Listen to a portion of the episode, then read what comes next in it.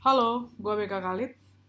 Karena ada euforia tentang uh, Olimpiade ya kemarin ya, kita berhasil menggondol emas ya di Olimpiade ganda putri yang kemarin di Tokyo. Gue jadi sempat ada waktu tuh ngikutin uh, pertandingan bulu tangkis. Jadi beberapa kejuaraan-kejuaraan yang mungkin nggak terlalu familiar gitu ya dan nggak banyak diikutin karena itu kayak kejuaraan biasa gitu ya di cabang olahraga bulu tangkis akhirnya gue masuk tuh ke situsnya BWF dan gue lihat kejuaraan itu ada apa aja sih. Ternyata itu mereka banyak banget kejuaraannya ya. Jadi setelah Olimpiade kemarin uh, mereka kita tahu memenangkan uh, Sudirman Cup ya. Eh bukan uh, ikut Sudirman Cup tapi mereka kalah Indonesia timnya. Tapi kemudian ikut Thomas uh, Uber Thomas Cup-nya kita menang Ubernya kita kalah. Terus setelah itu gue tahu mereka juga ada lagi pertandingan di uh, Denmark gitu ya uh, dari dari brand atau memang dari Denmark Open gue lupa. Terus ada lagi di Prancis ya. Uh, pokoknya pertandingannya panjang dan itu uh, bisa buat mereka yang tadinya awalnya datang buat Sudirman Cup itu sampai uh, berbagai kejuaraan bisa sampai dua bulan tuh di sana gitu. Dan uh, gue ngerasa kayak wow gitu. Nah apa yang gue mau petik dari pengalaman gue mencoba mengikuti gitu ya pertandingan bulu tangkis itu yang akhirnya sekarang gue nggak terlalu ngikutin lagi. Itu adalah bagaimana para atlet ini itu mempersiapkan diri dengan sebaik mungkin sehingga mereka bisa mengikuti gitu ya kejuaraan demi kejuaraan yang waktunya itu sangat mepet. Jadi habis kejuaraan hari ini uh, besok mereka harus berangkat terus uh, lanjut lagi kejuaraan di hari berikutnya gitu. Jadi itu nggak ada waktu istirahat atau lele atau bahkan jalan-jalan gitu. Mereka harus benar-benar serius untuk bertanding bahkan hari ini tanding kalau mereka masuk besok mereka tanding lagi gitu loh. Dan ya kita tahu sendiri kalau bulu tangkis itu kan pace-nya cepet ya. Jadi gue ngerasa kayak wow gitu.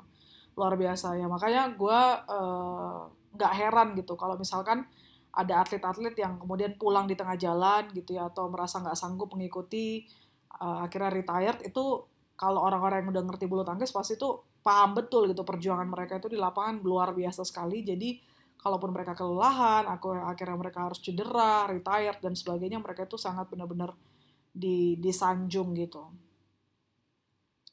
Mungkin gue pernah lagi-lagi bahas ini di podcast sebelumnya, gue bilang bahwa gue itu salut banget dengan semangat juang para atlet. Dan gue yakin itu bukan sesuatu yang didapat dengan mudah atau instan. Itu udah dilatih sejak mereka dari kecil. Karena mereka sudah masuk uh, pelatnas misalkan atau mereka udah masuk klub-klub uh, bulu tangkis gitu. Semenjak mereka kecil gitu. Dan kita tahu bahwa atlet itu harus dilatih dibentuknya itu mulai dari kecil. Karena kalau udah uh, remaja atau anak muda aja itu udah sulit dibentuk gitu. Jadi memang uh, ada usia-usia yang memang uh, potensial usia-usia yang memang masih bisa dibentuk itulah yang dijadikan usia-usia yang didorong gitu anak-anaknya supaya bisa masuk ke klub-klub bukan hanya di bulu tangkis tapi di berbagai olahraga itu pasti dididiknya mulai dari kecil gitu. Semakin muda semakin belia itu semakin bagus. Uh, dan semangat juang ini menurut gue semangat tidak pantang menyerah semangat tidak mau kalah sampai gue pernah dengar uh, seorang legenda bulu tangkis kita yang kita bersyukur masih bisa kita dengar dia ngomong ya langsung masih hidup itu adalah uh, Susi Susanti gitu di mana dia bilang dalam permainan bulu tangkis itu selama uh, angkanya belum uh, 2-1 uh, atau pemenang atau lawan kita 21 ya jangan mau kalah gitu. Atau sampai pokoknya jangan menyerah kalau belum 21 dan jangan menyerah sampai kalau belum sampai 30 karena kan kalau uh, apa jus terus kan bisa sampai 30 kan batas maksimal jadi jangan menyerah gitu. Nah mental membangun mental seperti itu kan nggak gampang ya gue kebayang aja gitu gue pernah bilang ke saudara gue ketika kita nonton bulu tangkis bareng-bareng di rumah gitu ya di TV ketika skornya Indonesia waktu itu pokoknya di bawah 10 deh gue lupa berapa katakanlah 5 gitu sedangkan lawannya itu eh, uh, 17 gitu. Kalau gue jadi orang Indonesianya gue udah berpikir ya udah gue udah pasti kalah lah 5-17 sudah sulit lah uh, merebutnya gitu. Dan itu pernah kejadian juga ketika gue main bulu tangkis nih sama saudara gue uh, dan skornya dia itu jauh di bawah gue tapi dia bisa kejar gue akhirnya dia yang menang gitu dia kayaknya di bawah 10 gue udah uh, belasan akhir lah gitu nah semangat juang uh, mental itu yang memang uh, sering kali gue pribadi tuh kalah di situ, kalah mental gitu loh. Dan itu yang menurut gue harus gue pupuk terus, gue latih terus untuk gue itu menjadi orang yang benar-benar gue nggak mau menyerah nih sampai gue bener-bener uh, di titik darah penghabisan lah istilahnya gitu. Jadi uh, menarik juga ya kemarin gue nonton satu YouTube channel uh, dia itu ikut uh, maraton lomba maraton di luar negeri di di Boston kalau nggak salah gitu. Itu kalau nggak salah 42 km ya. 42 km. Jadi uh, setengah perjalanan uh, dia kayaknya udah merasa ini tapi dia bilang gini enggak enggak itu cuma mental itu cuma mental jadi dia kayak ngomong ke dirinya sendiri bahwa bilang udah ayo lari terus jangan kalah mental itu cuma mental ayo percaya lo pasti bisa gitu-gitu deh kurang lebih gitu. Dan iya juga gitu.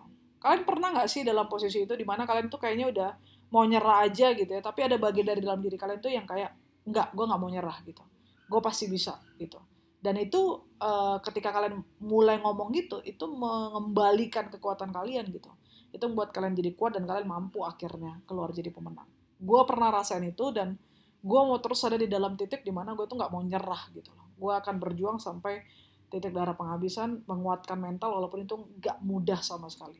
Tapi gue sekali lagi salut buat para atlet yang memang dari kecil mereka udah dilatih untuk punya mental kuat. Kalau lu punya anak latih mental anak-anak lu itu dari kecil uh, sejak dini untuk kuat gitu dan walaupun kita udah tua dewasa gitu ya udah tua kayaknya udah sulit gitu nggak ada yang nggak mungkin kita pasti bisa. Ini lagi-lagi ya podcast ini dibuat untuk self reminder buat diri gue sendiri. Jadi ayo terus semangat, bangkit, maju terus, kuat. Yuk, mari yuk, bisa yuk. Thank you for listening.